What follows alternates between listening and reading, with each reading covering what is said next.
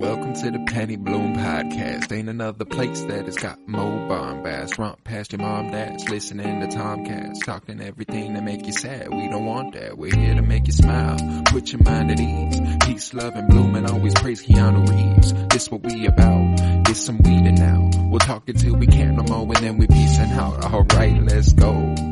Penny Bloom Podcast.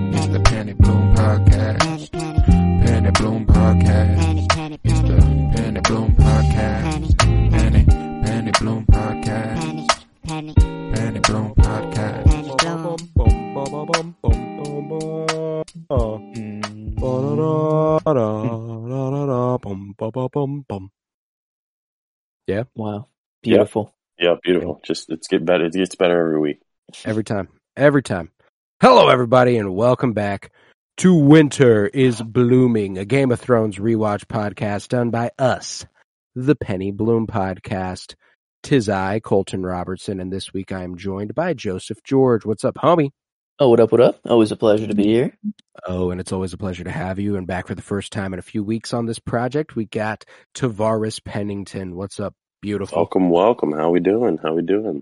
Uh, I am mighty, mighty fine, and I'm excited to talk season two, episode two of Game of Thrones, titled "The Nightlands," written by D and D David Benioff and DB Weiss, and directed again by Alan Taylor, who's been on a run towards the end of season one and into the beginning of season two. Yes, Uh, he has been doing fine as well. Uh, the track record is strong. It is so strong indeed, and I also love that he's he got a producer credit as well. Uh, he's at the beginning of the episodes. He's uh the the opening credits. He got produced by Ali Hmm, Taylor. What What is the difference between a producer and an executive producer? So, um, I think it really just depends on how much work or money you are putting into the project. Okay. Like, uh, because that's Hmm. what producers are supposed to be there for is to Right, fund like funding, They are right. producing it. Uh, but executive producers, I want to say, have a lot more creative influence on what actually happens as opposed to a uh, to a normal Gotcha. producer. okay. Uh, that's Hmm. that's kind of what I've always viewed it as. However, I don't think that's concrete. Like every time, that's how it works. I think it's just like, uh, you know, Most of the time. when it came to like Star Wars stuff recently, Andor was produced by Diego Luna, who played executive produced by Diego Luna. Obi Wan Yeah. Kenobi was executive produced by Ewan McGregor. Like uh, they Oh, they had great okay. creative they had great creative influence on the product that that came of it, and uh, yeah. I always like that whenever the actor who is playing the main character gets a large hand in, the, Right. in the pot of what what actually happens.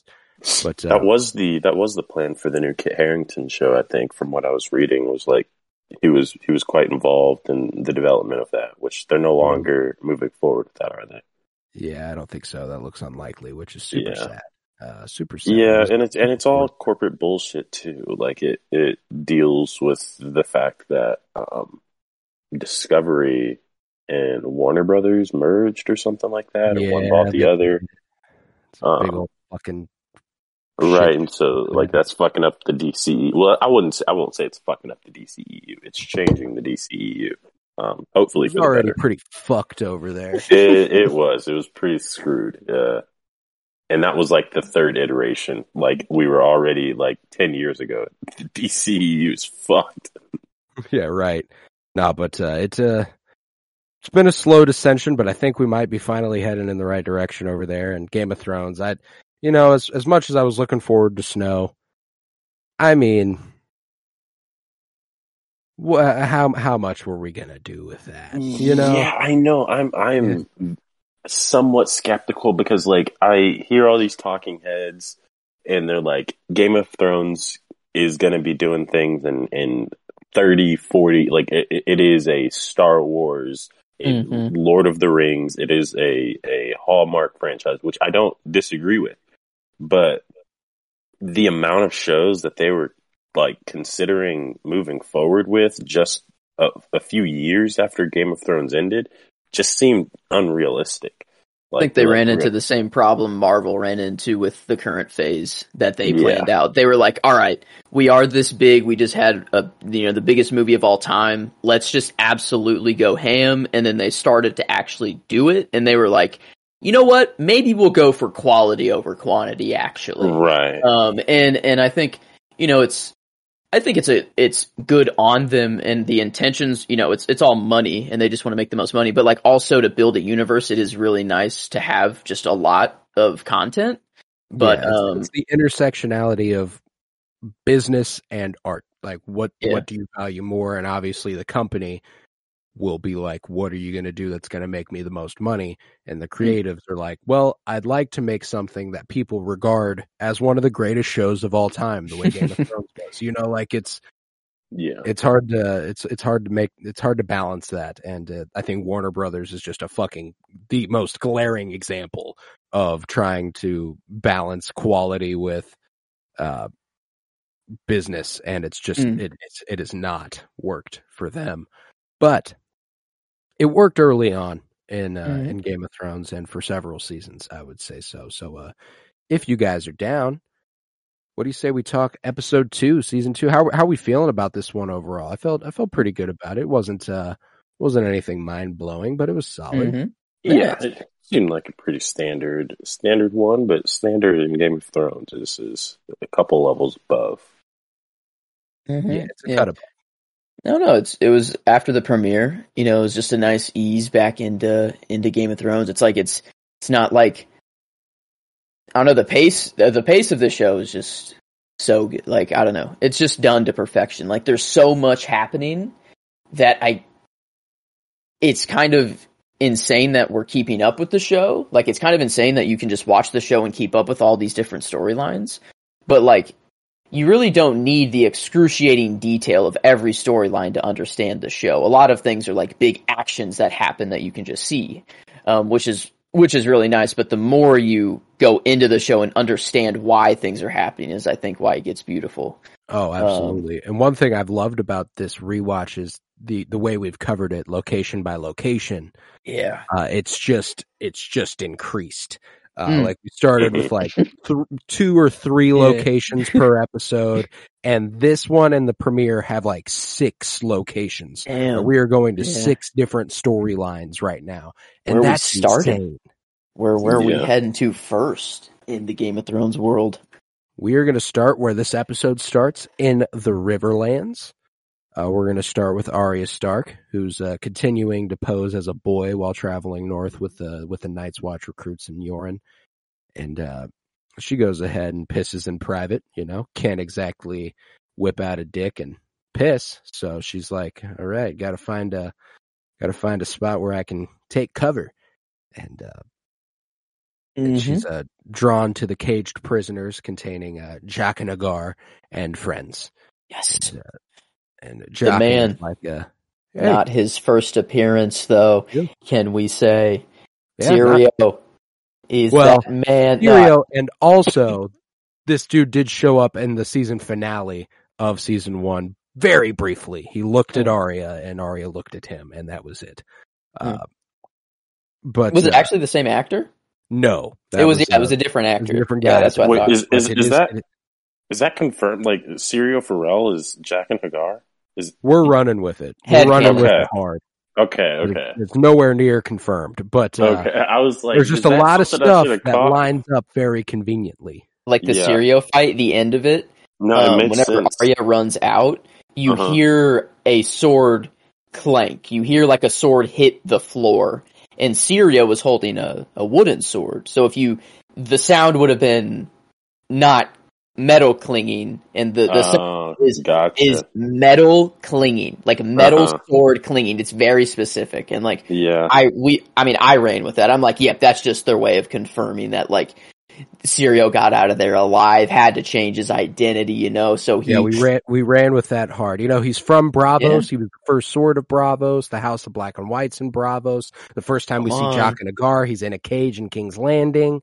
It's like she okay, sees there's- what's happening to Arya in real time. The Lannisters are coming for her. She know like Sirio knows he's gonna or Arya's gonna need protection and like to continue teaching her. You know, I think like he actually was Yeah. having fun teaching Arya, um, Yeah. and like having like an apprentice sort of thing. And like now he is on in a cage traveling with Arya, e- you know, every step of the way. It's I don't know, it it is a little interesting. Um, Yeah, no, there's something there. There's something Pattern there. of speech completely. he did what? He changed his pattern of speech completely. He What do you did. Mean? Like from Does Syrio to Jaqen H'ghar? Yeah, yeah. Well, I mean, like, is that the whenever he changes, whenever they change faces, like That's whenever Arya goes into um Frey, she speaks like Frey, you know. So I think it's it's all in act.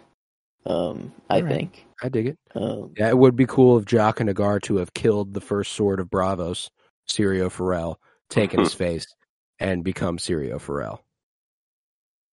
oh, I haven't even considered that part of it. He would have to kill the first sword of Braavos to become the first sword of Braavos. so it's either Syrio or Or Jaqen H'ghar. It's either Syrio is Jaqen H'ghar or Jaqen H'ghar defeated Syrio And became him. and became him. Whoa. well, So either I- way, we're People running with the theory this. that Syrio Forel is the faceless man. At some point, he had to have been killed and his face had to have been taken. That's just how that works. That's true. Yeah. Okay. So, oh my God. Whoa. It goes so much deeper than I ever it's thought. so deep. It goes so much deeper.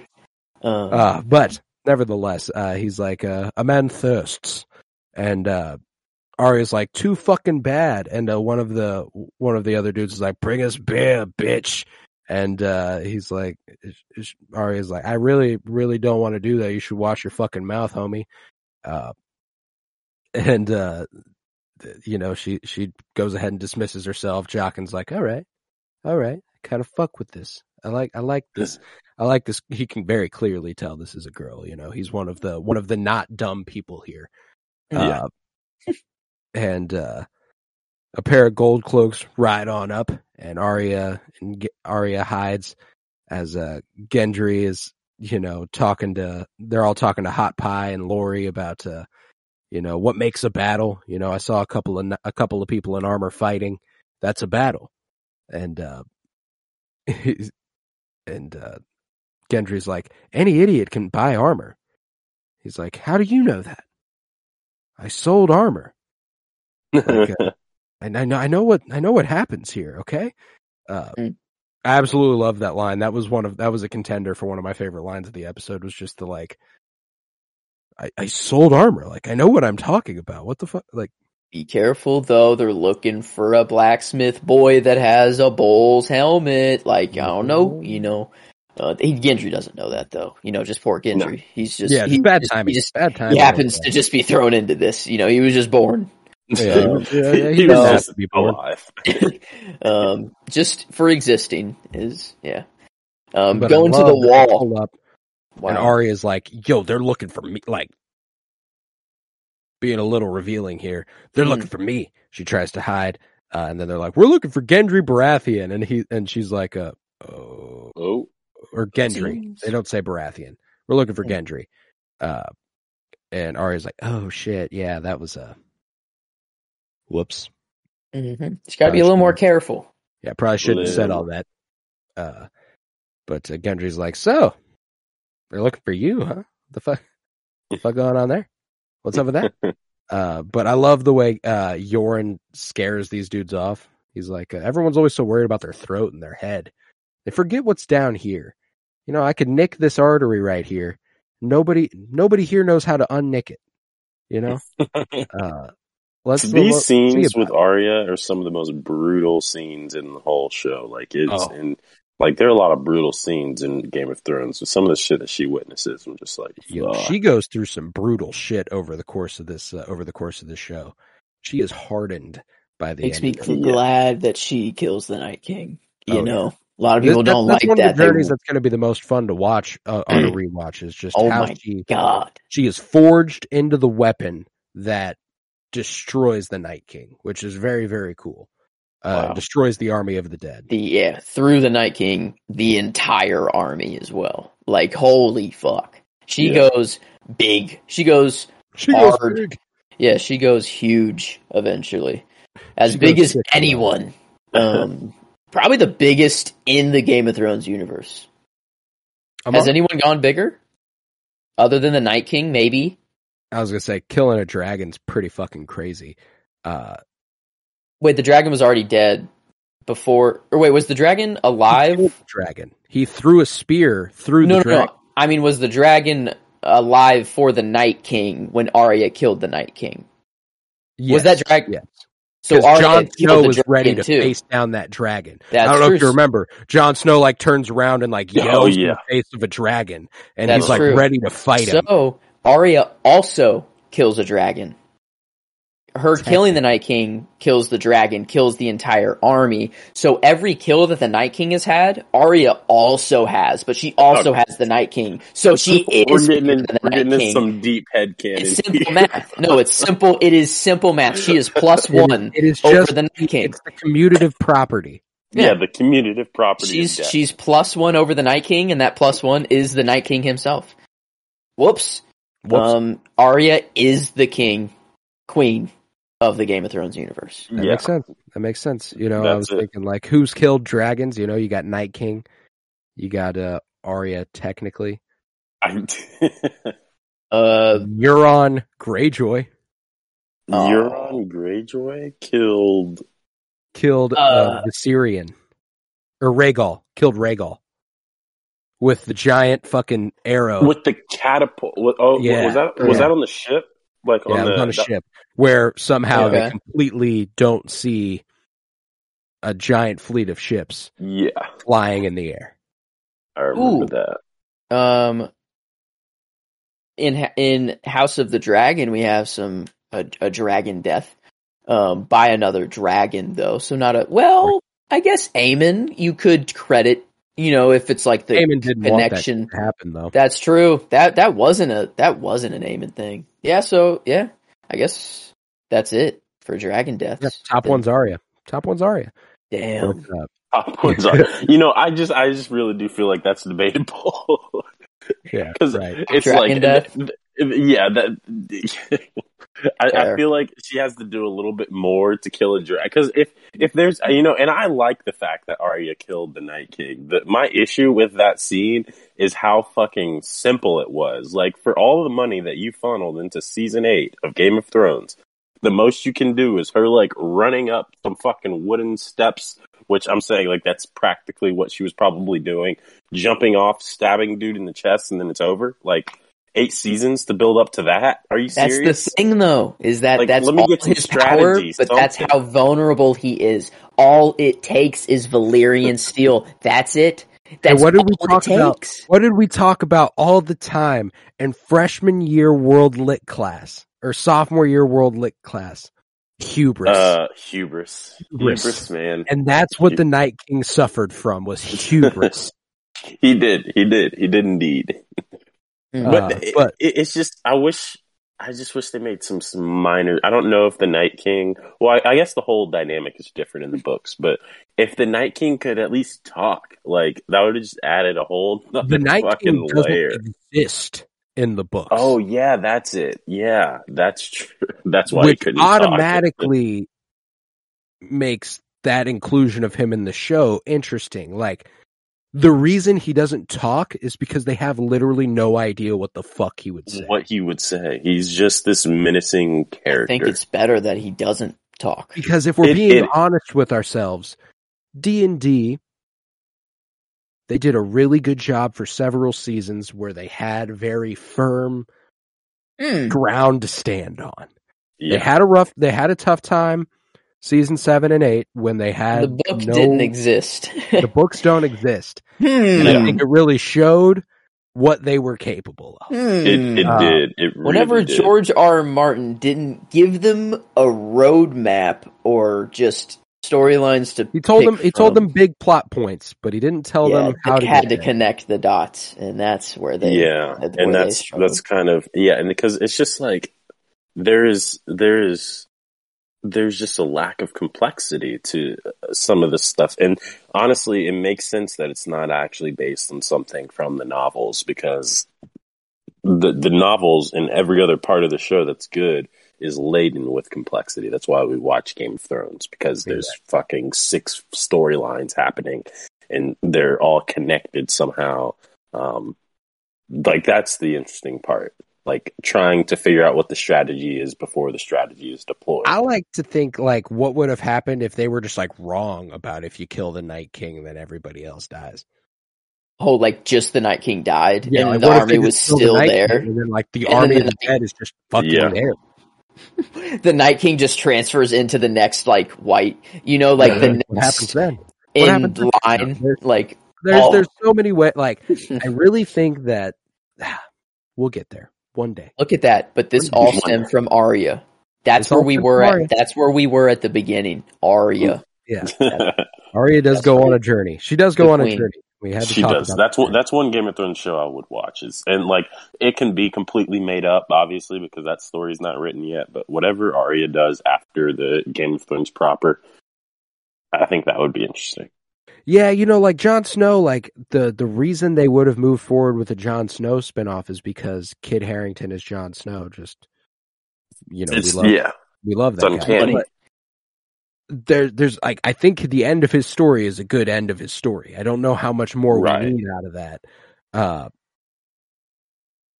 Arya, however, that's where we could get really, really interesting. Uh what's west of Westeros, you know, like what happens what happens beyond those, beyond where the maps end. I like that. I like that Right. idea. But uh regardless, these gold cloaks are looking for Gendry, not Arya. Yoren goes ahead and scares them off. And they promise to return with more men and Arya's like, uh, why the fuck are you wanted? And he's like, literally, no idea. People who come around and ask questions, they don't typically live for long, so that's not a good sign. Uh, and Arya's like, who asked questions? And he's like, the hand of the king. She's like, oh, oh, Mm. that's my, that's my, that's my dad. Oh My my, dad- my dad asked. god! Uh, and look what happened. God, man, I, like, I, I'm just every time I remember like him dying, at least Arya like wasn't looking. At least she saw just like doves flying in the air. You Oh. Yeah, know, right. like that. That's my that's my piece with this Shout that out I to can Yoren, to. man. Like, Yoren's Yeah. another one of those just small characters who's not in a lot of episodes, just been kind of around in the background, and dude's a real one. I almost picked him for my favorite in this episode for this action alone. Like Yeah. uh protecting Gendry's identity, not telling them who he was or anything, and going like, I'll I'll fucking I'll nick this artery, you'll die right here. You wanna do that? Like you down? I'll do it. I don't have yeah, a problem. what's up? Uh, but, Yoren- uh, Yoren's sick. Yoren's Yeah, dope. Love me some Yoren, but uh, he's he's like, well, you thought they were looking for you. What the fuck is that about? Is it just because you're a girl? Uh, and he's like, Arya's like, "I- I'm not. I but I, he's like, I'm not a fucking idiot like every other person here. Okay, I completely I I understand that you're a woman. Uh, and she's like, I, I can't, I'm not. He's like, whip out your dick and piss then. How's that? Like, I, don't, I don't have to take a piss. He's like, okay. Uh, and uh, ultimately, she reveals, yeah, I am a girl. And then she takes it a step further and goes ahead and tells him that she is the she is Arya of House Stark. And he's like, oh shit, you grew up in a castle. You're a lady. I should have been calling you my lady and stuff. And he's like, she's like, don't you fucking call me that. And he's like, if it pleases my lady goes ahead and shoves him over. Loved that shit. It's cute, you know, uh little off putting given where the story goes between them. But nevertheless, you know, it's not in that place here. Not yet. Nah, Thankfully, no, they're just both in. They're just like both. The only thing they have in common, like really right now, is that they're both being looked for, and they both have pasts that other people don't know about. Yeah, shared Really. trauma. And it's you know? So yeah, um, it just, yeah, it makes sense. Yeah. Um, but But yeah, Oh, she, he, he promises nobody will hear it from him. He's a cool, he's a real one. He's a cool guy. Uh, love me some Gendry. So this all worked out well. But uh, that ends the story in the Riverlands, and we take it to King's Landing next, where uh, Tyrion returns to the Tower of the Hand to find that Varys and Shae are having a little visit. And, uh, you know, he makes a little bit of an implied threat about revealing her presence. Mm. And uh, Tyrion puts his hand on the door and is like, I don't take threats lightly, guy. You want to fuck with me? You know I got it. Uh, and uh, he's like, "Who threatened you?"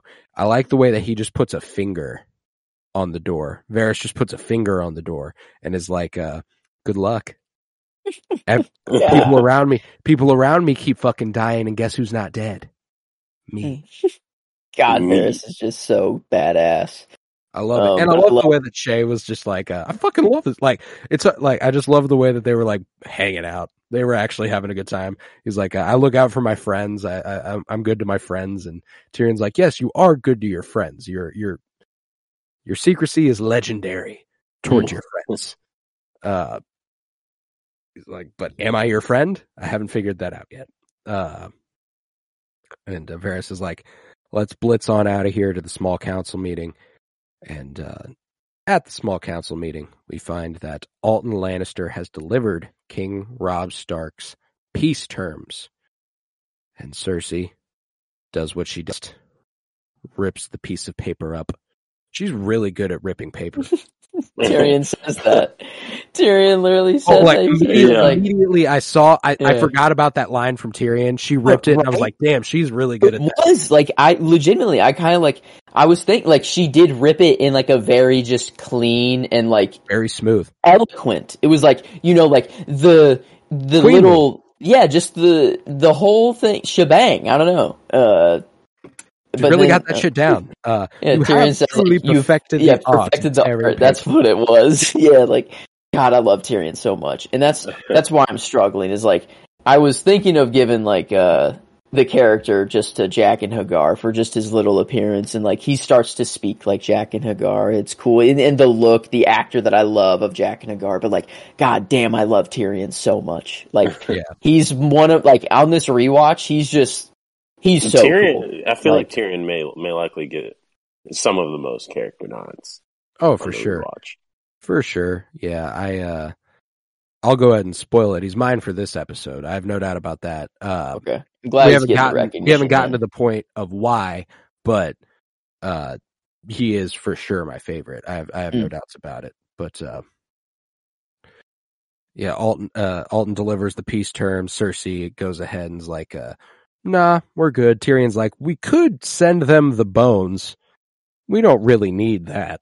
Uh should be a sh- show of good faith. And she's just completely ignores that and is just like, yeah, we're not going to No. do anything they want. Of course Uh, not. Of no. No, we won't. No. and I love the way Tyrion. she's like, uh, and did you see my brother while you were up there? And everyone in the room goes, ugh. Like Varys, Varys looks away, Petyr looks away, Grand Maester Pycelle looks down, Tyrion just kind of sits there uncomfortably. Uh, and she says like, to tell him that we haven't forgotten. And everyone's like, oh God, that's, oh, God. Ick. Uh, but Grand Maester Pycelle smoothly moves on, relays a message from the Night's Watch.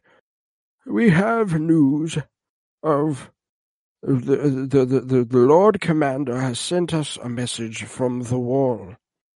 And Tyrion uh, opens the letter, and it is a warning that they need to send men to the Night's Watch because there is a threat from the north. Winter is coming, and with it, the dead. Uh, everyone's like, "Oh, those fucking idiots!" And Tyrion's like, "I don't know, man. I met Lord Commander Mormont. Uh, he's not exactly crazy. He's not a liar. Uh, this one might be. This one might be a little bit substantiated. Uh, I, I ha- I'm, I'm inclined to believe him a little bit. Uh, uh, he probably has his reasons, and I I didn't really remember this. Uh, just immediately giving us reason for Tyrion's visit to the Knights, like Tyrion's visit to the Night's Watch paying off in a big way, and that he believes them. I didn't Mm. really remember that. You know, like I didn't. uh I remembered everyone being really dismissive, but I didn't remember that they relate it to them this early on. That like, yo, a dead man attacked me in my chambers. He rose from the dead and tried to attack me. And everyone's like, nah, that just didn't No. happen. Yeah, but Uh, they're, couldn't they're couldn't just believe willing. you. They're just willing to be like, this is probably something that'll blow over, right? Like, there's Those Yeah. people up there are crazy up there up at the wall. They don't have sex and they're Oh, just there. And I love that Tyrion's like, hey, you do know that the only thing standing between us and what's beyond the wall is the Night's Watch. Like, and Cersei gives him shit. Oh, you spend one fucking week at the at the at the wall, and all of a sudden you believe in Grumpkins and Snarks, and he's like, I mean, I went there. like, Like, I do. Have you been there? I was the one who was there. Have you been there? Like, shit. I've been I more. trust Lord Commander Mormont. He's a pretty good He- guy. He did Uh, piss off the edge of the wall. He did. Not Something that I don't know if. I'd He have the strength or balance to do. Um, I'd have to people- really arch. I'd have to. I'd have to really piss strong in that cold. I don't know if I can piss that strong with that cold of temperature. I don't know how it's going to work. I'd be concerned about freezage. I know. Yeah, does it freeze right when it comes out? Because whoa, You got to be cold up there, you know. I might, I might spit off the wall. I don't know if I'd piss off the wall. Bit off the wall, yeah. I feel good about that. I'd harness myself to take a shit off the wall. I'd put myself in a harness and I'd sh- take a dump and just See how long that can fall. God hopefully damn. right over the gate, right over the. Just Yeah. is it maybe just so happens maybe just how long it takes. Maybe you could actually tr- no. I guess the elevator obviously be slower than just the poop falling, but Yeah, free I don't know how how long does a thing? How long would a poop take to fall off the wall? You know, I, I- want to know that answer. Um, tree Wouldn't it be as long as the wouldn't be as long as anything else? Is is is that the thing? Like a feather and a ton of bricks would land at the same time. no, it de- actually depends on like aerodynamics. There, a feather would fall way slower than a brick. It would- you know because it fall Yeah. like a piece that of makes- paper or that something, makes and a brick just. But like the But a piece of I poop. the scenario you're thinking of is like So- what a pound of a pound of feathers and a pound of bricks. They would fall. At the, Yes. they would fall at the same rate. Which means a pound of shit and a pound of bricks would fall at the same time as well. Yeah, exactly. I'd say the aerodynamics of poop. I'd say poop could get lifted by wind a little bit, and a brick like not really. It's gonna get shuffled around Fair a bit, but it's really Yo, just you got gonna. a pound of shit coming out of you. Whew. Whew. So okay, the wall's about seven hundred feet tall. Wait, is how calculate tall. How So would they know I mean, that? this is this is not, this is not hard. Uh, seven hundred feet tall. Um, we just need the What's the rate, acceleration. what's the rate of um, acceleration? due to gravity Free fall. in feet in feet per second. I guess. Um, I know it in meters per second, but Uh, of course, feet in feet per second, it's God, I- thirty-two point one seven. So you just do seven hundred divided by thirty-two point one seven, and you get about twenty-one point seven five seconds. Um, if it does just fall absolutely straight down with no air resistance at all, which is not true. is yeah, not possible. and so, like, So if you jump probably about thirty seconds. if you jump off the wall as a human, you'll probably be airborne for about 25 seconds before you hit the ground. That Which is that's, like, insane. State building is only like you're up there for like one, like maybe two seconds when you jump off like the Empire State Building. Why, It's like why do you know that? Just like the ca- it's like physics. Uh, you throw a ball off the Empire State Building a lot, Oh. and like not not you know you you just replace the ball with a human to it's the same Human math. shit. Whatever. Ah, uh, anyway, um, taking a shit off the wall math- would be about yeah thirty seconds. Um, Uh, so I guess you got a shit, and you got to know that thirty seconds later, someone's coming out of the gate, um, Yeah. and so that you shit on them. that go, that'd be the goal. of the shit off the wall. Ryder! And Someone opens the gate. blow the horn. You you blow the horn to get. I don't know. Maybe that would like. No, I guess they would shut the gate if you blow the horn. Well, it depends on how many how many horns are blown. Because three means White Walkers, one means Rider, two means something else. I can't wildlings. Like it's a If they blow, yeah, for a rider, I bet they open the gate and people go out. Yeah, you'd blow the horn Yeah. and then just like thirty, start a thirty seconds. You got to get that thing out of there. You know, so that's Oh. nuts. well, none the, nonetheless. Uh, Tyrion's the only one who trusts anything coming out of the wall. Uh, next up, uh, we're at the brothel ran by Lord Petyr Baelish, uh, where Roz, like, so season one, far as the sex of it is concerned, already I feel has been topped by season two as far as the amount of sex scenes. Oh, And definitely. almost just from this part of the episode alone, you uh yeah, you it was a little ridiculous. yeah, you're just like, okay, well here's here's some softcore porn for you. Uh it comes right off the coattails of Theon and that one chick Mm. fucking on the Mhm. boat. So it's like right after that, you cut to the brothel. The brothel, this is what's happening. Someone's looking through a peephole, getting dome, and then Petyr's looking through the peephole to watch this dude get dome. And it's just like, what's, what's, oh my goodness, there's so much going on here. And then not only that, but you know, you hear a dude is very disappointed, uh, because he's not getting what he paid for. Roz is extremely upset. He's not exactly down with everything that's happened right now. Uh, neither is she. And, and she, she storms off and he's like, you know what? Here, she'll take care of you. Let me wipe the cum off of her face real quick and we'll be good to go. Uh, Eesh. That was like, I just love, I just love that she wi- he wipes the cum off of her face and then she immediately starts making out with this dude. So fucking funny. I loved that. Yeah, that's ah, wow. What a show to have a that. bit, just like that, that a thing in little the show. It's a bit much. Wow. it was, it was, that was a bit much. That was some, that was some, that was some kinky shit. That was like that's uh, that's uh, ah. the uh there's a there's this meme that is very rampant on like comic book Twitter that says like uh the the writer's vaguely veiled fetish. Like and it's it's it, it's always in reference to so, like there's there are s- there's several pages of comic book art where Spider-Man's webs look nothing like Spider-Man's webs and are hitting people in the face. And it's like uh like official official comic book art, like actual Wow. actual cover Wait. art. what? This is a real thing, and uh, Eesh. so so like people like people take moments like that and are like, this is very clearly the creator's vaguely veiled fetish, and uh, this felt like this felt very heavy in that regard. This episode was like, oh, wow, we're really really getting sexual with it, but Yeah. nonetheless, uh, Roz, she's struggling. Petyr has to go talk to her. He asks, you know, did, uh, did he hurt you? And she's like, no, it's just Mhaegen. And Petyr's like, who's that? And Roz is like, she worked for you.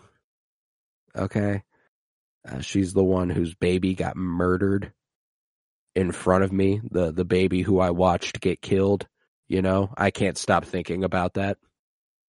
Fair I'm a bit- enough. I'm a bit Yeah. post traumatic stressed. Was Uh, she in the room? Was she like yeah, she, she was witnessed? watching Yeah, it. She, damn. she saw it happen. yeah, that's uh, that's way that's just the ultimate. Yeah. Yeah, yep. Can't get much worse than that. No, like you will never, like you will never be the same. Uh, but, uh, Petyr's like, yes, that was, uh, poorly handled. The king, while he has a great power, does not have much grace. Uh, Does not. he does not have much grace. And uh, he's like, you know, you gotta get happy, Roz. You know, I once I once got this girl from a pleasure house in Lys. You remind me a lot of her, you know. She was she was wonderful, beautiful, gorgeous, just a perfect creature in every regard. But she wasn't happy. And you know what happens when she stops make when she stops being happy is she stops making me money. And I hate bad investments. So how did I mitigate this investment? I went ahead and gave gave her to a lord who had disgusting fantasies. Things that most men would never even think of and you know what most men think of. and I was like, "Oh my god." Like this is this is a harrow this is a harrowing scene. This is scary. Dude, it, oh my god. Like Very. You know, I, I love Tyrion because he's he's the happy, he's the fun, and can be serious when he He's has to guy. be. But oh my god, is like, ba- like Littlefinger is kind of like the like why I like Palpatine. You know, the the calculatedness. You know, I hate Palpatine for everything he stands for, but like the way he goes about it is like, all right, for an evil dude.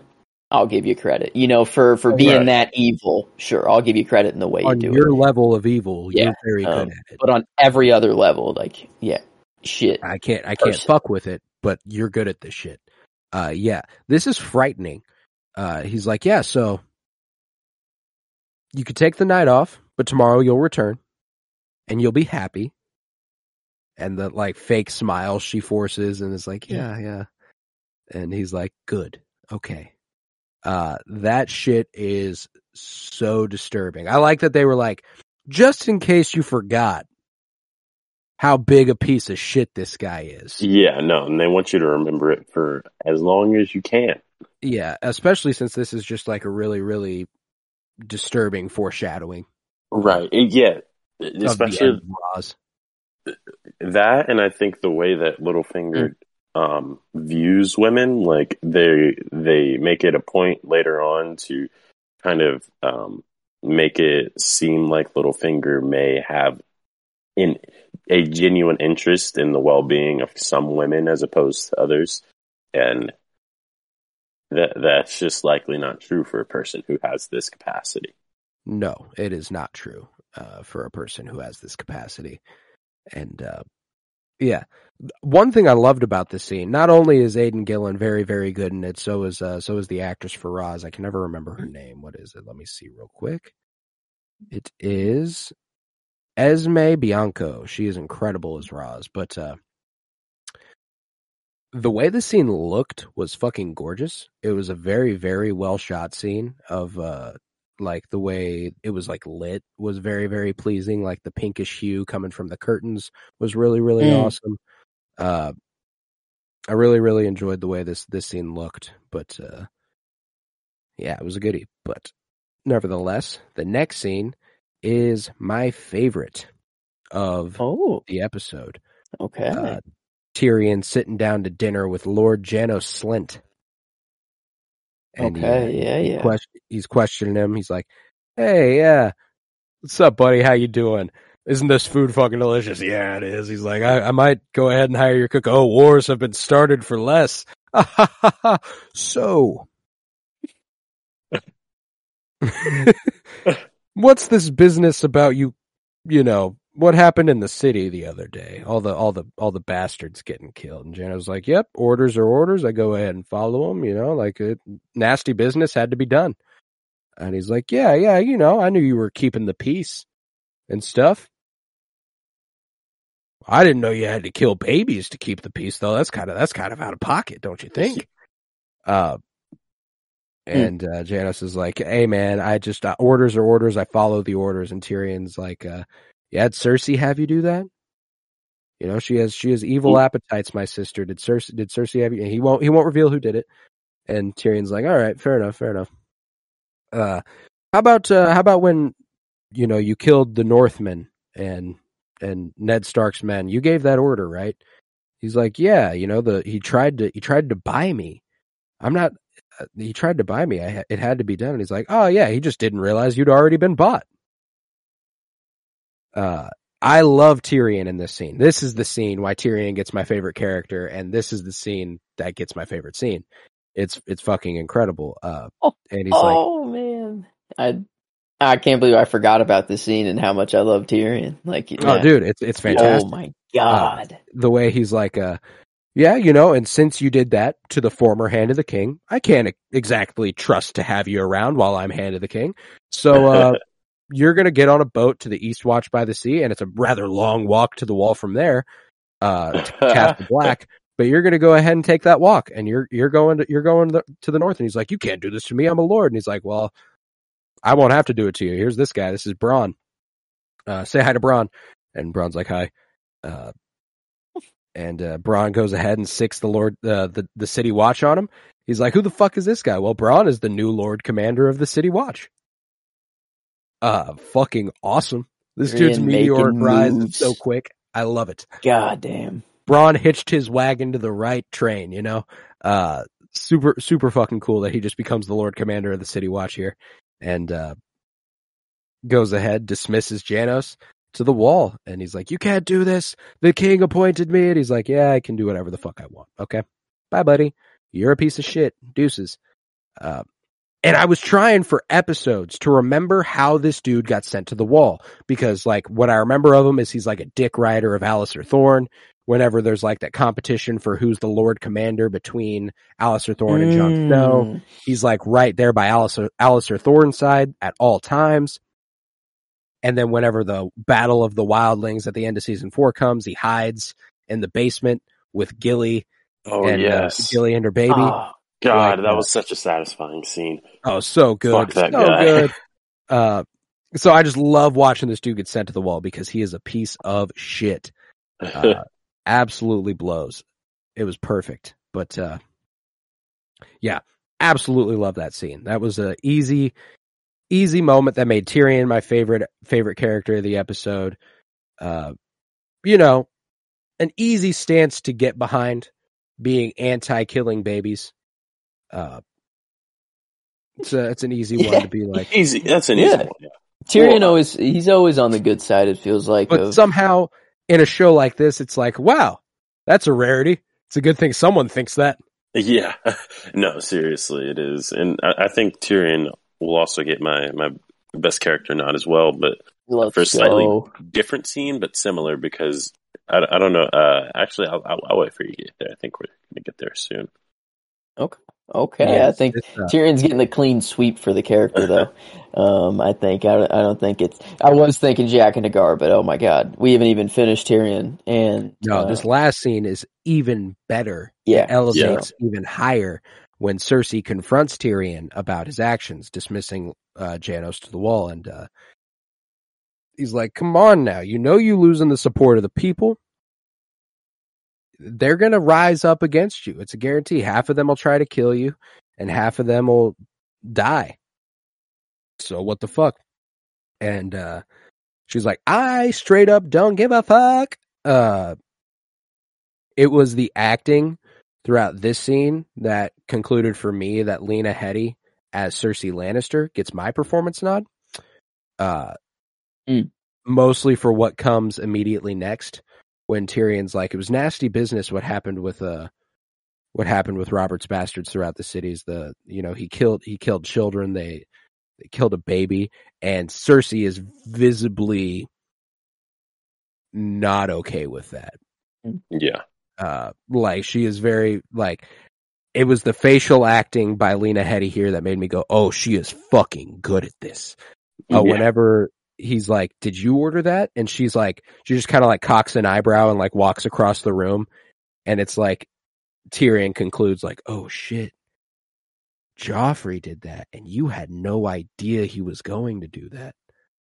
Uh, and Yeah. she she doesn't con- she doesn't confirm or deny.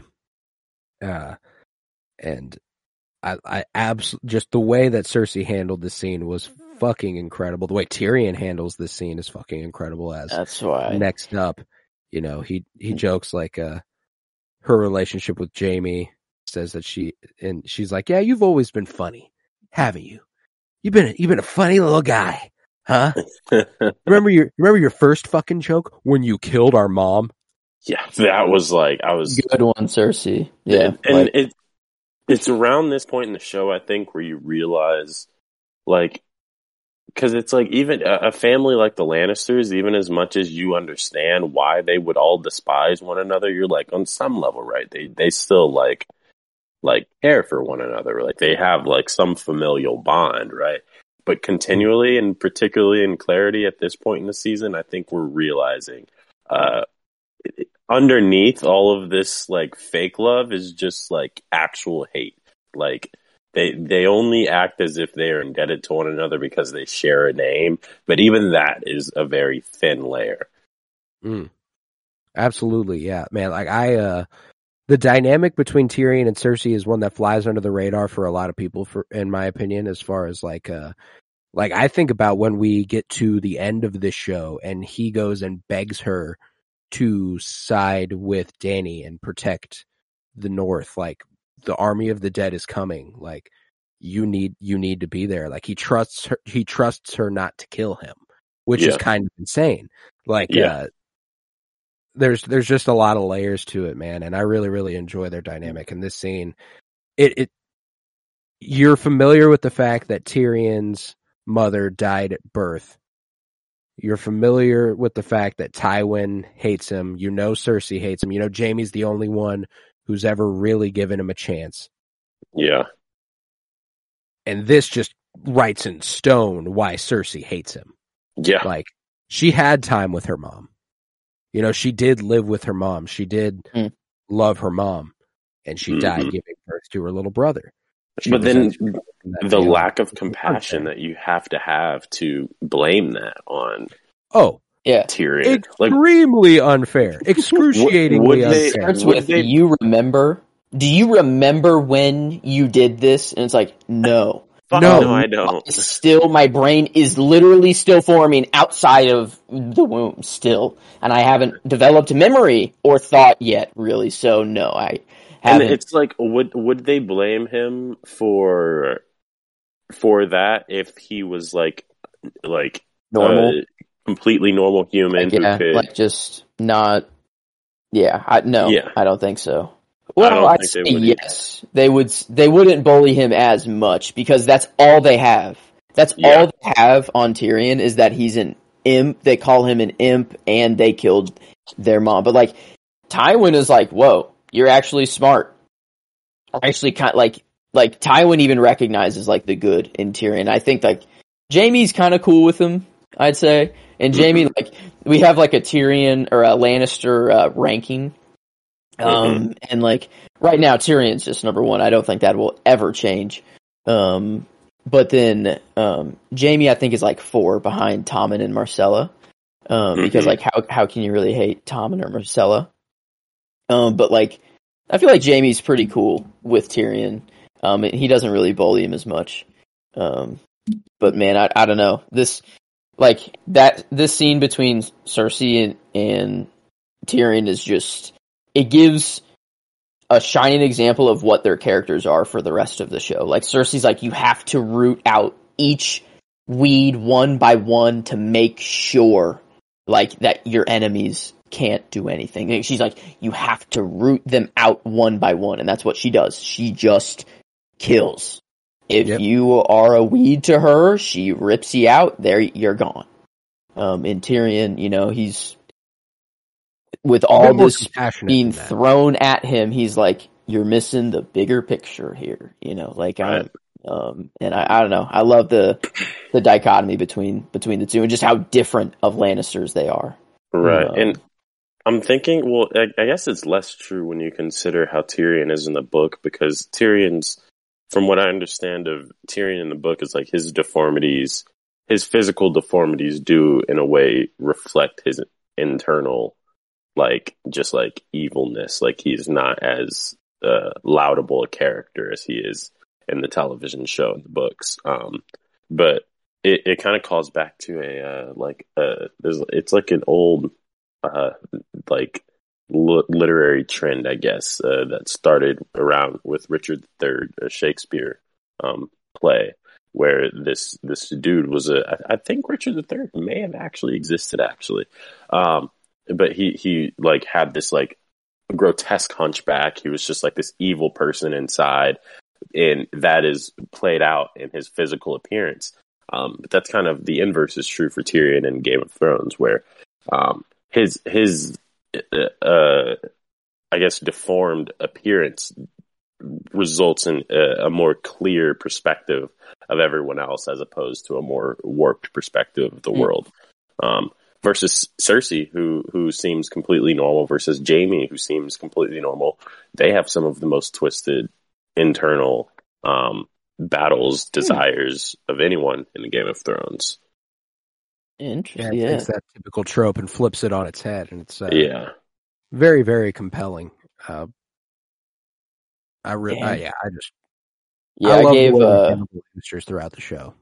I think Peter Dinklage is going to have to get my my performance nod as well here. Um, just throughout the whole episode, the man was just consistent throughout, and I think he'll hold it right now if some I don't know. Does anyone from the wall or in Danny's storyline really? I don't know if anyone stacks up to Peter Dinklage or um Or Lena Headey. or yeah or Lena Headey here. So I think all I don't know that gives Peter Dinklage two in a row for me uh performance Yeah, nods. they were but- they were easy top two. It was just a matter of uh I knew Peter Dinklage would get love for this scene because of his reaction to the whole uh remember your first joke when you killed mother.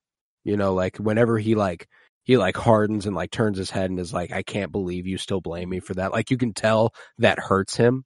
It's not like it, that's not something that he is usually someone who the insults roll off his back. He can Yeah. just let them, he can just let them hit him and he can let them go. This is not one he can get past. And, uh, the performance of it makes that very, very clear. Uh, you can just see the pain that he has whenever, whenever she, whenever she says that. And it's, it's impeccably well done. But I wanted to give uh, her credit for the acting she does when she hurls that at him. Like it's uh Hmm. it's just one of it's one of my favorite acted scenes in the show so far. It was just so fucking well done. Yeah. But uh yeah, both of them both of them were incre- incredible in that scene. Mm. Okay, But- there might there might be a rival to the performance, possibly, but I don't I don't know. I think Peter Perhaps. Dinklage is, is probably my my set in stone pick. There's one there's one sleeper that I, I'll hear Mhm. out. But uh, Mhm. the next location brings us to Dragonstone. Where? Yes. on Dragonstone, Davos is recruiting a Lysene sail, cell sail, Salladhor Saan, and his fleet of 30, chi- uh, 30 ships to King Stannis Baratheon's cause. And Davos, man, this guy's the salesman. I will, I will, like, we will keep seeing that this man knows how to convince people of shit. It's, Oh yeah.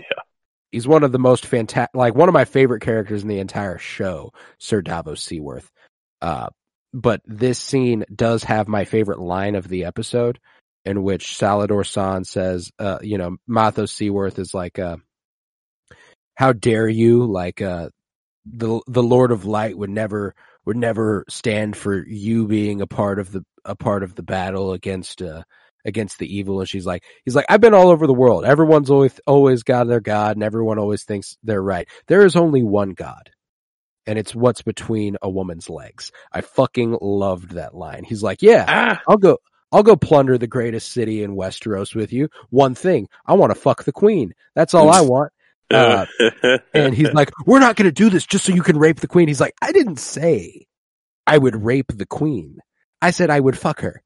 Uh, and, uh, he's like, what, what, he's like, I, I, you don't know how persuasive I can be. And then he like kind of comes at him like, come on, buddy, you want to get it on? Like, I loved, I love Salladhor Saan. He said he literally says, "You don't know how persuasive I am. I've never tried to fuck you." Is what Yeah. he says. I've Dude, never. dude, that's it. That's nuts. That's awesome. Uh, That might be the line right there. That, that might be the line. Yeah, no, Um, that might be the line. You don't know how persuasive I can persuasive be. I I've never tried to am. Fuck you.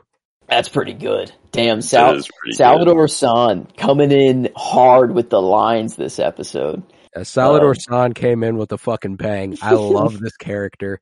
Uh, and I, is this the first black guy in, in Game of Thrones? I can't Yeah, think of any. I think. Yeah, I can't else? think of any. I'm like the only, only actor I think might have been black was Rakharo in season one. But he's not. No, definitely not. I don't know. Yeah, no, No, no one's not. coming to mind. That's No, for yeah, this is the first black guy in Westeros. Uh, Damn. the first black guy in West. Fucking no. Um, Uh, shout out to Yeah. Salladhor Saan, you were a real one. Uh, but yeah, I was, uh, I fucking love his character. He almost got my character nod, but I was like, I, I can't, I'll give him the line. I can't confidently tell, tell you that I like this guy's character more than I like Tyrion Yeah. in this episode. Uh, absolutely outstanding.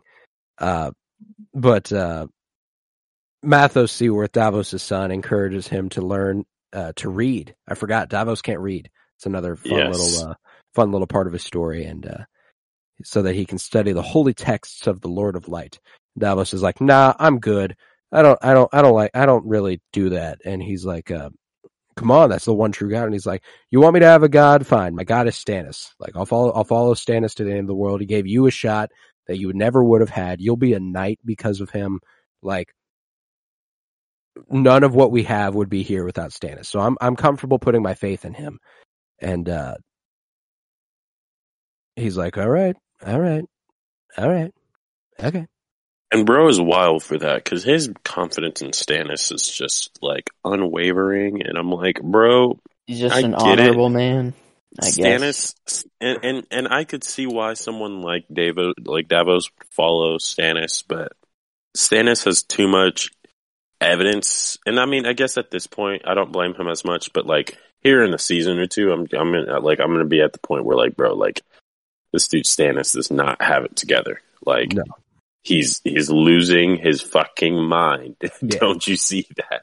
Yeah, no, and he does. He does eventually see it. You know, he eventually recognizes what he needs to do. But I, I do appreciate his unwavering loyalty, just because, you know, he's he, he doesn't want to bite the hand that feeds him. You know, he's like, yeah, you know, you you've put me in the position where I'm in, and I I thank you for that every day. I'm an advisor. Like he is his top advisor, besides Yeah. Melisandre. You know, Yeah. like that that is the top advisor to someone who is going. He, he thinks has the rightful claim and does at this moment have the rightful claim to the throne, which is right. like if he's in a, if he's in the spot he's in, he's like, yo, if I stay loyal to Stannis and we win, I could be hand of the king. Yeah. Like That's I think true. that's kind of another another Or- thing going through his head. At least on the council. That's for sure. Yeah, Like at minimum. if Melisandre doesn't become, you know, I don't know. I don't know what she would. I don't know. Probably if she's just until God like master of religion time. or something. Yeah, she's just God at that He- time. I think. I don't know. Yeah. Um, Melisandre, Mel, as soon as Melisandre came into the fold, I would have been real concerned. And he was, he was very concerned. But, like, she was, she's on some shit, man. She's on some other shit, bro. And it's Uh, just like, I don't completely believe that she was even lying about her motivations for doing what she did. But even still, I'd be suspect. oh, for sure, for sure. Uh, cause like uh, shit like this, I don't know, I don't know. Whenever you know, next up, we're in the we're in the the battle room, the the the planning room that we've become so familiar with in later seasons, and uh, even in House of the Dragon, this room is featured in one scene between Daemon and uh, uh, oh, what was her name, Mysaria. They're uh, they're they're posted up in there at one point after uh, Millie Alcock's Rhaenyra has come to confront him and stuff, and he gave the egg back and everything. Uh, but uh, Melisandre's like, "All right, so we got to talk one on one. Let's get this shit. Uh, what's going on, buddy? You trying to fuck?" Uh, I, I love the way he's like, uh, "I have a wife. I can't do that." Like, no. And then uh, she's like, uh, "Oh yeah, a wife who's sick and decrepit, and uh, she's she's she's terrible to you, and you hate her, and you're disgusted by her. You know, she's never given you a son. She's given you nothing but stillborns. Uh, so, I mean, let's fuck." he's he's like, "No, I can't do that." And then she's like, "I can give you a son." He goes, "A son? A son. Let's smash." Uh, It's always the funniest, like the the craziest, most out of pocket way to seduce a man in Westeros is to tell you tell him you can give him a son. Like, Those sorry, dudes bruh. go crazy. I'm sorry, bro. The thought of a son just made you horny? No. I mean, I No. guess literally this act she's put on the table. The the conception of the son, she knocks over like all the pieces in Westeros. And Mhm. like the son legitimately kind of disrupts like a lot of shit. Like this Oh, yeah. son um Shadow son. whatever the heck that is. Like, and then is it what actually happened? Like, what does that shadow son do? It kills Renly. Oh my god, that's right. Yeah, Wow. kills Renly. That's actually And then- huge. Yeah. Brienne of Tarth is accused of having done it. Oh she my goes with Catelyn god. Stark and sets a whole it sets a whole all- bunch of shit in motion. Is that all the shadow? Is that that's Yeah, it? it- Yep, and then it just that's it. disappears. Never It's comes just. Single gone. mission. Damn, that's nuts. And Melisandre knew this. Is this like her prophecy? Is this like she's manipulating Stannis into a son, or just like she just knew her? She knew a son. Did she know that like a baby born from her would be this way, or did this just happen? Yeah. you think? Yeah, she knew Yeah. what she was she knew what ritual she was conducting. yeah, that's fair. That's fair. Yeah, I I think that she she's like using some kind of there's some kind of spiritual or religious and there there is a this is a big thing you can find a lot of people talking on YouTube about in excruciating detail. Um but like there's a, a real religious like contention going on underneath like as a subtext to the entire Game of Thrones story like this Oh, wow. idea of the the light of the seven and the lord of light and the um uh many-faced god like there there's there's something operating uh beneath the actual text of the story No, it's fantastic, and I think that really comes full force whenever the the uh, the High Septon. Oh, what's he go by? The guy who carved seven pointed stars into foreheads. Uh, oh god Oh, that the- guy isn't he a Lannister?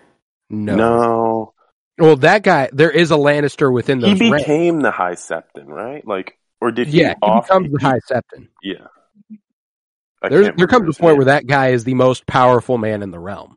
yeah uh, yeah Faith Million? Faith, Faith, is that it? I don't know. I just go- that was the first thing that popped up on Google.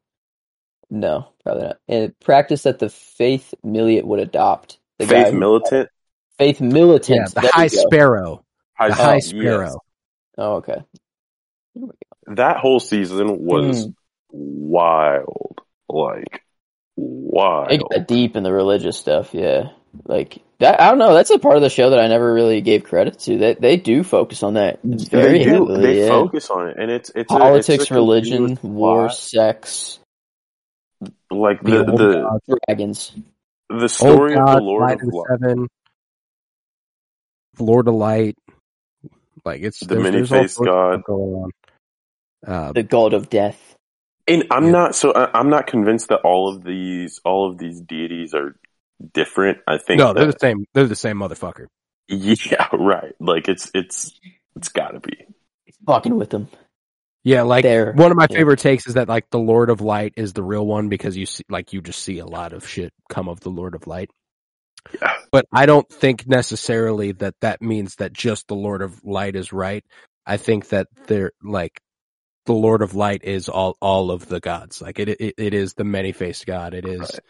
the, the the fucking Hmm. old gods. It is the new gods. Like it's just that's they're just Just in a different way. just is.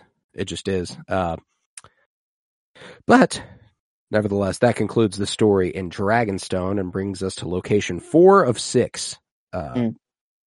Where we are on the Iron Islands, where okay. Theon Greyjoy has traveled to the Iron I- Islands on a merchant ship and has sex with the captain's daughter. you know, uh, make me your salt wife, take me to shore. He's like, no, no, You no, no, you belong on the boat. Uh, She, she seemed arranged. She, she, she, uh, was kind of scaring me. No, yeah, Yeah. she got she. she I, I like. Yeah. yeah, you know, to each their own. She was into Uh, it. She she had a good time. It seemed. Yeah, at least at least she's into it. Yeah. You know, like Yeah. we've She was a lot into worse. it. She just had a lot a worse. little. She just seemed a little too into it. I was like, is she gonna like? It's better than what's gonna happen? better than the opposite, I guess. Better, th- better no, than the sure. alternative, which is And I also I also like that that she's not a prostitute. yeah. Like he's like just the captain's daughter. He's like, yep, let's go below deck and let's fuck. like, yeah, all right. Yeah. fair enough. Uh, and uh, he tells her that he's expecting a warm reception, as there's nobody, uh, there's not a lot of excitement in the Iron Islands ever since he left, and uh, there is no reception uh, whenever he gets to uh, the the port, and he's a little bit uh, you know, he, he arrives and he's like, they're like, what's that ship carrying? He's like, uh, oranges and the finest wine in the arbor and the true heir to the Iron Islands. The guy just looks at him and he's like, the, the one true heir of ba- Balon Greyjoy. Guy keeps looking at him. He's like, me. And, uh, he's like, all right, dude, I straight up don't give a fuck. Uh, let's see if we can get you a ride though. All right. Let's Uh, see if we can get you a ride. and then uh, a woman pulls up and offers him a ride to Pike, and uh, he, uh, you know, rides on the back of her horse, and he he feels her up, touches touches her titties, and uh, you, you know, uh, slides the hand down, and uh, she's he's like, uh, you know, uh, this will. This will be a story you, you tell for generations. And she's like, Oh, I assume this will not be a story fit for children. Uh, Not for the reason he thinks, but for a reason, for, for a whole separate reason. And, uh, and uh, he, Yeah, uh, she plays him so well, man. oh dude, I fucking love it.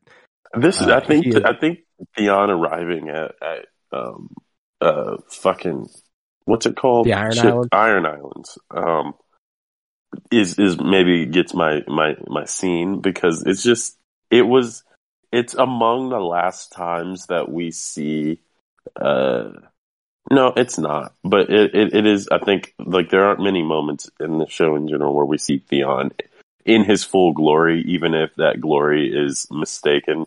Um, and it's, it's just entertaining. It's just entertaining to see. Fantastic character, man. And uh, th- this was the other actor who I would hear out for, uh, for a favorite performance is Alfie Allen as, as Theon Greyjoy. I think, uh, I think he does really, really well in the scenes that he's provided. You know, he's really, really good at playing this just absolute loser. you know, like he, he, Yeah. he's just a loser. Uh, and over and over, man. over and over. He's just humiliated. And like, you know, the stuff like this makes it a little bit more clear what his motivations and going back and taking, taking Winterfell and stuff. Like it makes sense that he's trying to kiss up to dad and fulfill the, the, the good son role he always wanted to be, but never is never had anywhere. And, uh, you know, he's, he's further disappointed when his father questions his loyalty and his memory of his roots, having spent, you know, more time with House Stark than he did, uh, at House Greyjoy. And, uh, he delivers Robb's letter suggesting an alliance against House Lannister and, uh, for which Rob would make Balon king of the Iron Islands again. And, you know, the whole, were you given, were, were, did you pay gold for that or did you pay, did you pay the iron price? Did you pay in blood? And I also have never really thought about how blood has a Hmm. high iron content and therein it's like, Oh, it's like the iron price. that's sick. Actually, I I've always thought the Iron that. Islands is kind of cringy. I don't know why. They, they, They're Yeah. kind of like they're kind of aware and like they're kind of chill. Like they're they kind of don't give a fuck, and I like that ab- about them. They're But, like, wannabe Dothraki. yeah, it, they're kind of cringy in that way. But um, I don't know. That is actually kind of cool. The Iron Price. Well, okay, kind of. yeah. Oh man, I don't know. And I don't know that they're smart enough to make that connection. I think they're just called the Iron Islands. So Uh. it was just the first dude, whoever did it. Like he made that connection. He's like, "Yeah, this is good," and then no one got it ever since. And then it's just they just like, keep that sounds kind of hard. the iron price. The iron's hard. Yeah. Yeah. Yeah. yeah. But Uh. uh, regardless, he's like, no, I will not just be sold king. I will take it for myself. And uh, this is where I think the fifth king technically comes in. Is Balon tries to become king of the Iron Islands. We have Robb, Stannis, Renly, Joffrey, and Balon. Yeah. Okay. Even though sense. there is a reference earlier in the episode where Cersei says like like they're like they're uniting with the king beyond the wall and she's like what's that make five kings now you know like uh very very on the nose little reference to the war of the five Mm. kings i loved it but uh nevertheless i think this is the technical fifth king whenever they look back on it in history books they're not really like I Mance. Rayder, Yeah. the king beyond the wall Man's right. Yeah, because they don't recognize. No, they don't recognize Yeah. the validity of that in any capacity, Right. uh, or the threat of that in any capacity.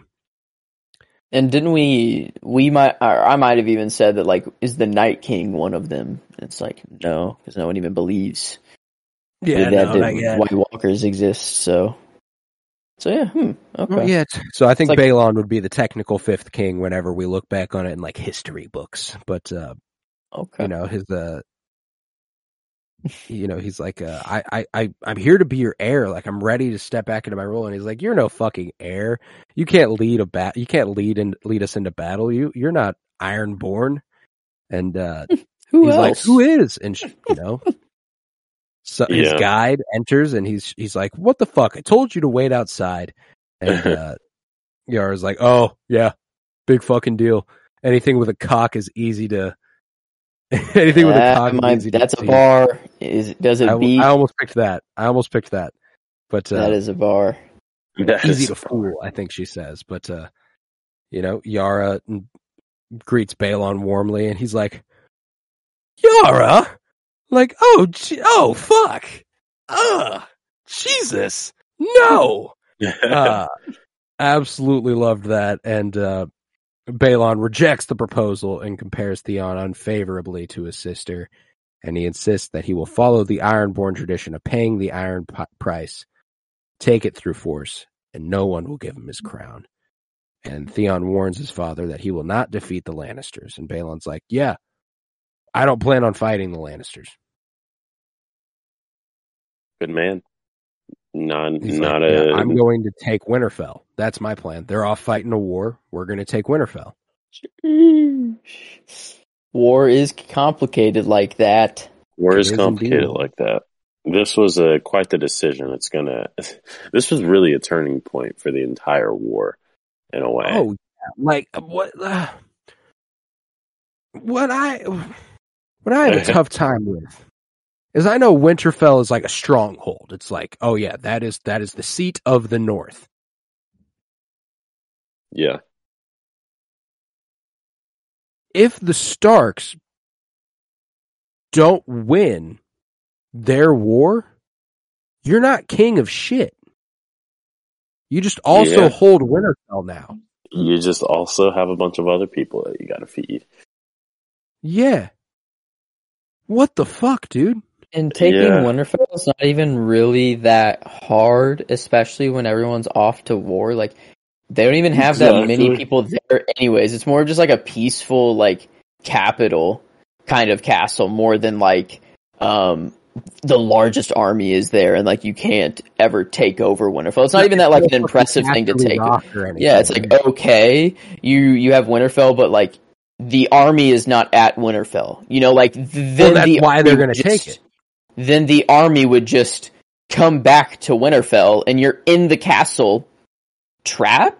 You know, and the uh, and the, and obviously they know Winterfell better than you, so you're wanting to. F- you're. Yeah, the it just doesn't. tactical decision here is flawed. Yeah, like they have to win the war first, and then they will come back for you. Yeah. Winning the war. After winning the war, they will come back for you. Uh.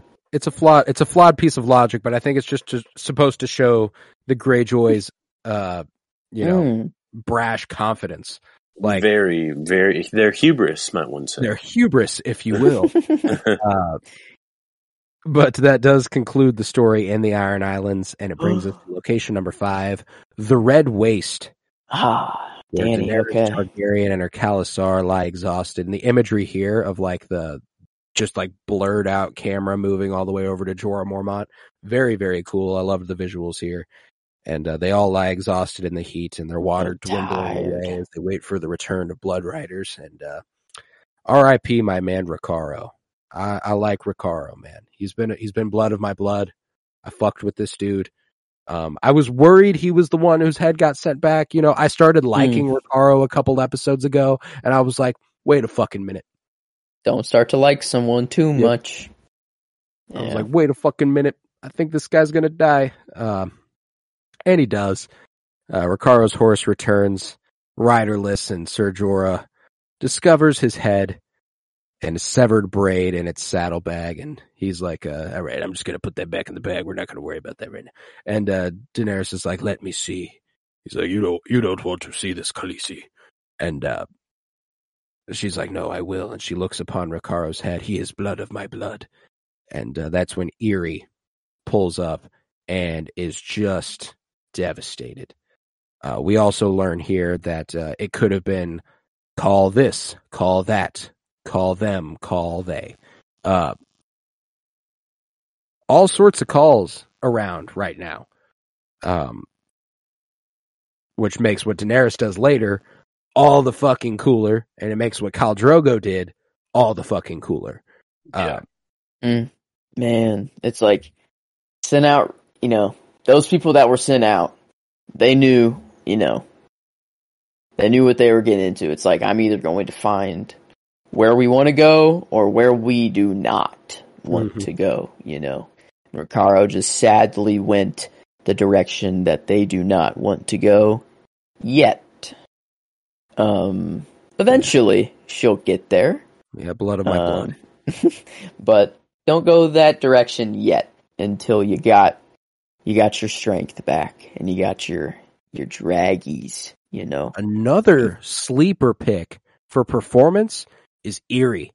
Uh, whenever she's like, they didn't, they didn't just kill him; they killed Mm. his soul. Dude, Like, They Uh, didn't burn his body. They severed his braid. Like he, Yeah. he's not going to run with his ancestors in the Nightlands. Oh, Uh, was was sad. like, "We're gonna, we're gonna remedy this. I promise. We're gonna burn his head." we're gonna. burn- we'll make Whatever's this left, good. we we'll, will yeah, we'll whatever's left of the guy, we'll just light on Yeah. fire. You cut to the, you like smash cut to the Nightlands, and his head's just like chilling. He's like, "Yo, what the fuck? Where's my body?" Uh, To the night. Damn. But yeah, this scene was enough to warrant a title of the episode. The title Yeah. is Nightlands. And, is uh, it? I was wondering, like, man, why would it be that? Is it the Nightlands or is it like the Night Lands? Like the dark is here, like sort of like are the, is that what they're going for? I, th- I was um, thinking that Craster's Keep next could also kind of apply here, like uh, the dark, the dark Oh, sort of. Uh, Okay, yeah, that's good. but other Um, than that, no, yeah. I don't really feel that for anything else. Uh, I guess maybe What? just so you don't forget that it happened, it just so happens to be the title. Like, cause it's just such a short scene. Like, that's it. That's all of Dany Yeah, and that's the all whole you movie get or the whole Well, I episode. mean, I was thinking about it as like the Nightland is like the Nightland is this unattainable, um, like virtuous end, right? Like it's something that just simply doesn't exist in Game of Thrones, at least not after the death of Ned Stark, or is Mm. it, uh, uh, emblematized by the death of Ned Stark. Is that this this idea of a graceful exit from life is is, is no longer the reality. no, that's fair. That's fair. Mm. I guess the Night's Watch, the Night Lands, they're you know they're they're out beyond the Beyond the wall. wall. You know, I another yeah, I guess. It- yeah, I. There's something there. I guess But, it is it is the weakest title I think so far though. Uh, Yeah. Which is weird to say uh, if we're keeping track. No, I like I like to, I like discussing the titles though. They're usually much more uh No Hodor. no Hodors. No Hodors. Zero Hodors. And I there was zero Hodors last episode too, man. No We're Hodors so far in season two. less Disturb. things, more Hodors. I need Less more things, Hodors. More Hodors. Did Arya Less kill anything? more Hodors. Did Arya kill anything? No. Nope. Killed her secret identity, Ooh. True. but she didn't. Uh, Maybe she didn't when she took the piss in the river, uh, a fish drank, was right there, and the fish died. dead fish. Dead. I can't. Yeah, I don't know. That's some She's acidic piss. we- Uh, we- but man. Yeah, no. It's man. We know Arya needs to kill more people or things. That's the thing. she will. That's a that's a growth thing. less things, but more things for Arya to kill. Less then- things, more Hodors. That's my top priority. Yeah, we need more of Uh, those. But Mhm. uh Next up, for the last location, we're heading to Craster's Keep, where Samuel Tarly uh, rescues one of Craster's wives from Ghost, who uh, she he's Ghost is hungry. He wants food, and Gilly has food, and he's like, you know what? Uh, I might just hurt you, Gilly. Might just hurt you and take that. Uh, and Samuel's like, Ghost, come on, buddy. And Ghost is like, ah, fine. I'll listen to you, Sam. You're a good guy. Uh, and uh, she confides in him her desire to flee from the keep because of her fear of what Craster will do if her unborn child is a boy. Uh, and Sam's like, "Come here, I got just the guy for us to talk to." Hey, Jon, Jon, hey, Jon, Jon. Let me Yeah. go to the coldest motherfucker I know. Cut Yeah. to him. This guy's sharpening his fucking sword. Long claw is right there. Or wait, is it long claw? Yeah, you got it. Yeah, right. just long claw, just ow, just oh, it focuses right on the the pommel too, right on the wolf, Yeah. and then and then it just Yeah. shows him just sharpening the edge. God, Jon's just so fucking cool. Oh, Uh, but uh, yeah, Sam takes her to Jon, and he's she's like, "Please take me with you uh, on the ranging," and uh, you know she won't she won't say what she's afraid of to Jon, and Jon's like, "You know, uh, no, no, can't do that. Uh, we can't we can't make that happen. We're just going to keep going deeper into wildling country." And after uh after Gilly leaves, Sam and Jon are like what the like Sam's like what the fuck man what what the what the fuck I really like this lady and uh Too bad. like, yeah I get that but we literally we can't take her. And he's like I don't have any interest in taking her. She's a fucking person not a goat. She wants to leave. I was like, good argument, Samuel, but no dice.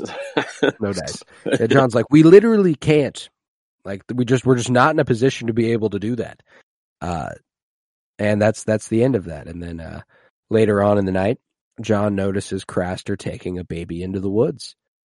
And uh, he's like well I've been curious about what this does so I'm gonna go ahead and take a look see uh, so he follows him out there sees him leave a child in the middle of the ground crying wailing um, and as Craster leaves Jon goes ahead and decides to to walk forward he hears chittering, chattering, screams from the child, and Jon's like, "All right, well now I've really got to act." And I was like, "You know what? This is the sh- this this shit is why I like Jon Snow. You know, like he thinks someone's in danger. All right, I have to I have to do something about that. Yeah. Like I Yes. love I love that shit. he's there with the sword, with the means. You know, he's nice with it. He knows He how actually to could handle a kill a sword. White Walker with the sword he's wielding right now. This is which- Yes. true. he doesn't Yeah, know he- that, but but uh Mans is protected. Um I don't know. He's he's man from I don't know, he's now like with the sword sharpening, like I'd see like even in first watch, I think you start to see Jon as more of like a badass. Like right here. Like Oh, he's yeah. like he's See, coming well, into it now. I think there's something to the fact that Kit Harington's really just kind of sunk into the role a lot more in season two. He feel he feels much more just he almost feels more confident in the role than he did in season one. I Yeah. feel like he's really gotten a handle on it.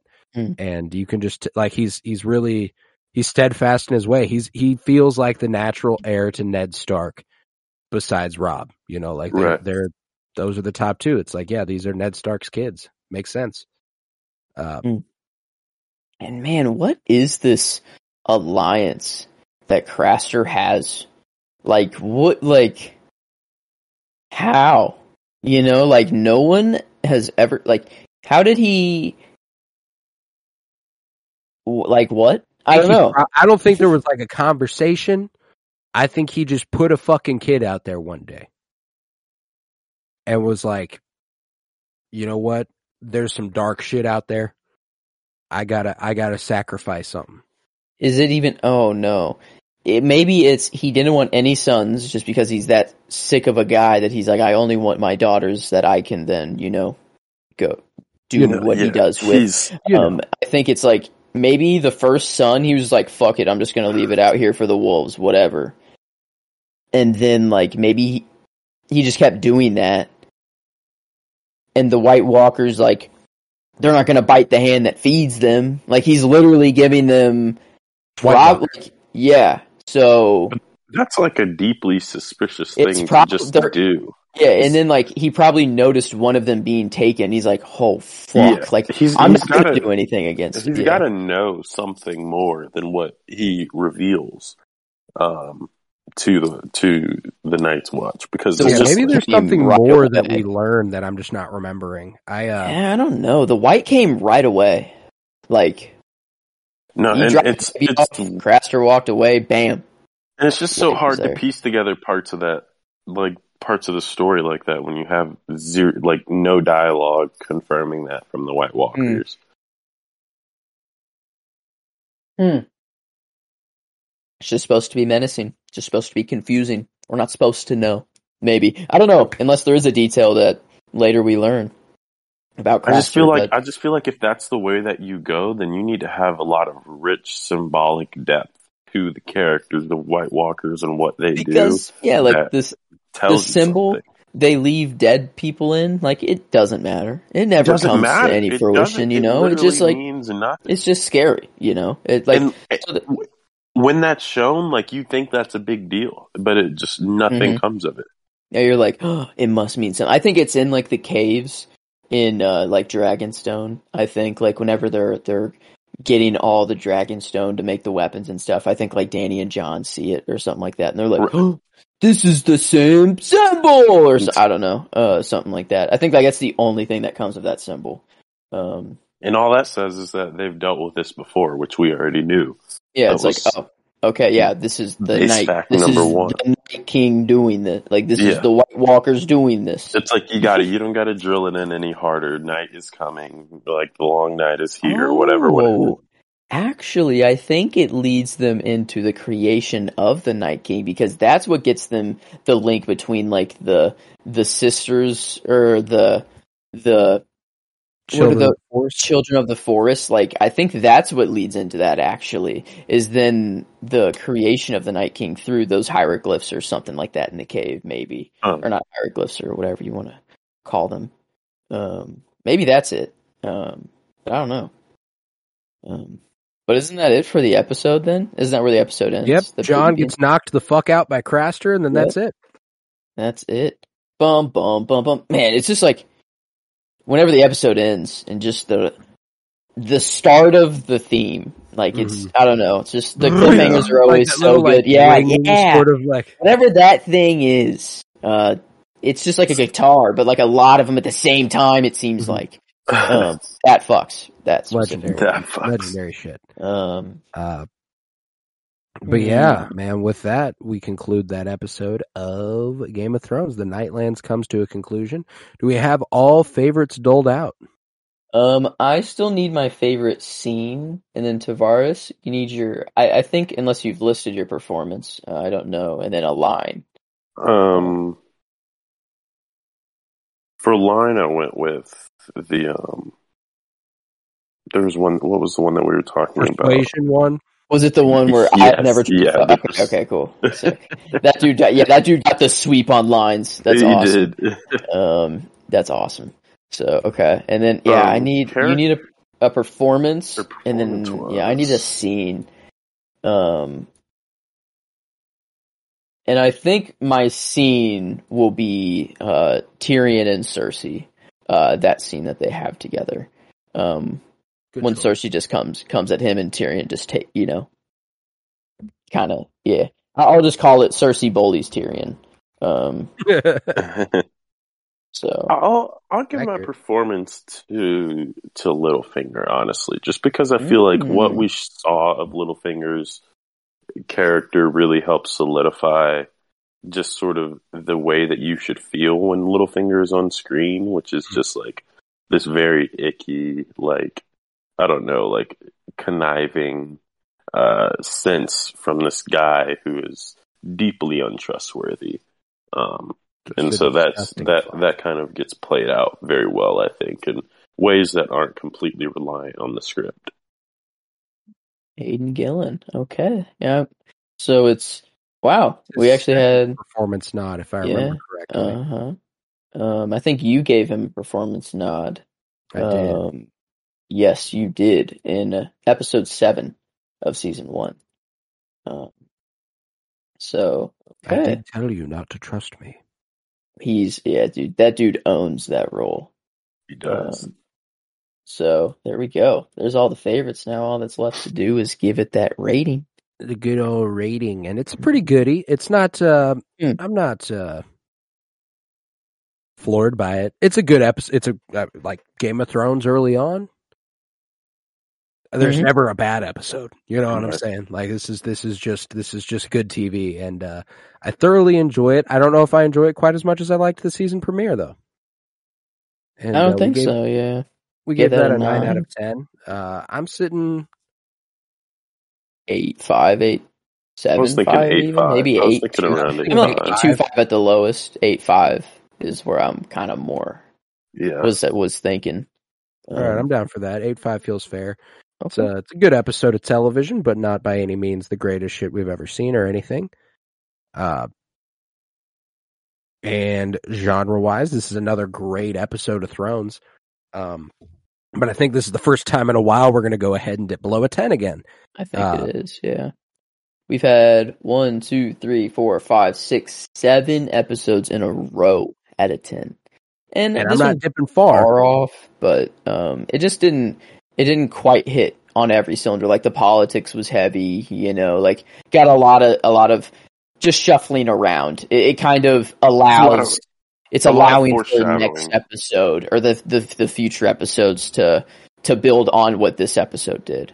Right. Um, so I I think it's like maybe just a nine or like a nine like two five. I just feel like it's just a necessary episode, and that's not a bad thing. It's just like Oh no, to not by any to build this world with how many storylines are going on. You just sometimes need progression in every storyline, just like right. and, and everything. And we got six different locations, so like I got mean, a lot since of since season one, episode nine, this is the first really calm, um, Mm. you know, like status quo episode. You know, like where it's Yeah, it's you sort don't of get setting a tone. You don't get a systematic killing of Baratheon bastards. You don't Yeah, see Ned Stark's head chopped off. right. Like nothing major happens, but nothing major has to happen every episode. No, for sure, for sure. And that's the that's the beauty of Game of Thrones. It's uh, everything everything's important, but not everything is major, which I think is which I think is a really good distinction. So uh, I'm cool with a straight up nine out of ten. It was a really strong episode, but I uh, like that. we've got Yeah. we've got far better episodes of Game of Thrones, you know. Uh, and Okay. that brings us to the critical rating, where I think it did well. But again, I'm not left in a place where I'm like, holy shit, that's one of the greatest episodes of television I've ever seen. Yeah, Peter Dinklage really did come into his own here, and Sir, like, um, ah, like Cersei and Tyrion had a very strong part of this episode, um, and everything else was was good, um, but it was just kind of what I expect. I don't know. This feels just like the average great episode, like average good episode of Thrones, is like what this is. Um, Would you be comfortable throwing an eight five at it then? Is that even is that generous? Is that mean? I don't know. That's just kind of where my gut was at. I'd say that's like the ceiling um, yeah. of it. If I don't know if I'd really go any lower though. Like an eight sounds kind of low. Um, an eight would be like episode three, Lord Snow, and episode one of that. Wow, okay. Uh, the premiere. I don't know. Kind of is on the same level as like the premiere. Like in, it's like they found their style now, but they just didn't quite like the, the premiere was they haven't fight quite wow they haven't quite found their style but the story and like everything was just in the world building was so cool that it gate, got like an eight. And here i think it's they found their style but it's just kind of like an episode where they had to accomplish a lot. Um I get so i think i think it's about about the same. Uh, so I, i'm thinking i'm in between like an eight and an eight five anywhere in there then uh, maybe eight two five is just the natural, the natural choice there. If you're if you're Okay. splitting there, uh, how you feeling, Tav? Yeah, I think eight two five is right about where I am. let's see where that places it at an 858 and 86%, which from last season is pretty good. Um, it's, well, it's That's like, like the third weakest episode or third weakest. episode of the show. So, never, the last man, yeah, whenever they hit their stride, from episode five on, it was just strong. Um, but I guess like the beginning of the season, they're introducing so many more characters. They have to do the same thing. You know, it's building up to the latter half of the season being strong again. And I think that Yeah. that like you you always remember the ends of the Game of Thrones seasons, you know. The beginnings is always like, "Oh my god, that's happening now. Holy shit." And then like by the time you get to the end, you're like, "Oh my god, we're getting here finally. Like, let's go." So, um I think it's kind of just doing the same thing as season 1. Um but yeah, eight five like that. That's the thing. And eighty six percent. That's pretty damn good. Um, and, IMDb Yeah, gives it eight four. four. Um, and then Rotten, Rotten Tomatoes had Tomatoes zero. literally does not have a rating on this It's- episode. Unrateable. Um, only Unrateable. three thousand people have rated it on IMDb. I guess. Um, so I don't know what's going on over there on Rotten Tomatoes, but um, I think yeah, I think we were pretty spot on. Tomatoes is Yeah, also wow. fucked up. It thinks season two, episode two is season one, episode two. yeah, I know. I also saw that too. Huh. Um, That's And in IMDb's ratings, almost 2,000 people gave it a 1, and that's like 6% of the votes. Jesus. So, um, that's just people trying to just throw hate. Review know. bomb. Um, so, hmm, there we go. All right, so an eighty-six percent. It's a pretty good episode. Second, second lowest on our rating scale, and if I mean shit, eighty-six is the second lowest. You're doing pretty fucking good. Yeah. Uh, so I think that'll conclude this episode of Winter is Blooming, a Game of Thrones rewatch podcast. If you would, head to patreon.com slash pennybloom where you'll find over 50 hours of exclusive content. And for three bucks a month, you can support this podcast financially. It's huge, costs me money, and I don't make any off of it unless it's over there. So that'd be a huge help, and I'd appreciate it greatly. Uh, if you would, head to Twitter, follow at Penny Bloom Pod, follow on Instagram at Penny Bloom Podcast. Remember to leave a five star rate and review wherever you are listening. It's also a huge help. Uh, we got the comic book journey through film going on right now. We're covering the Bad Batch on Wednesdays on Rebellion's Bloom.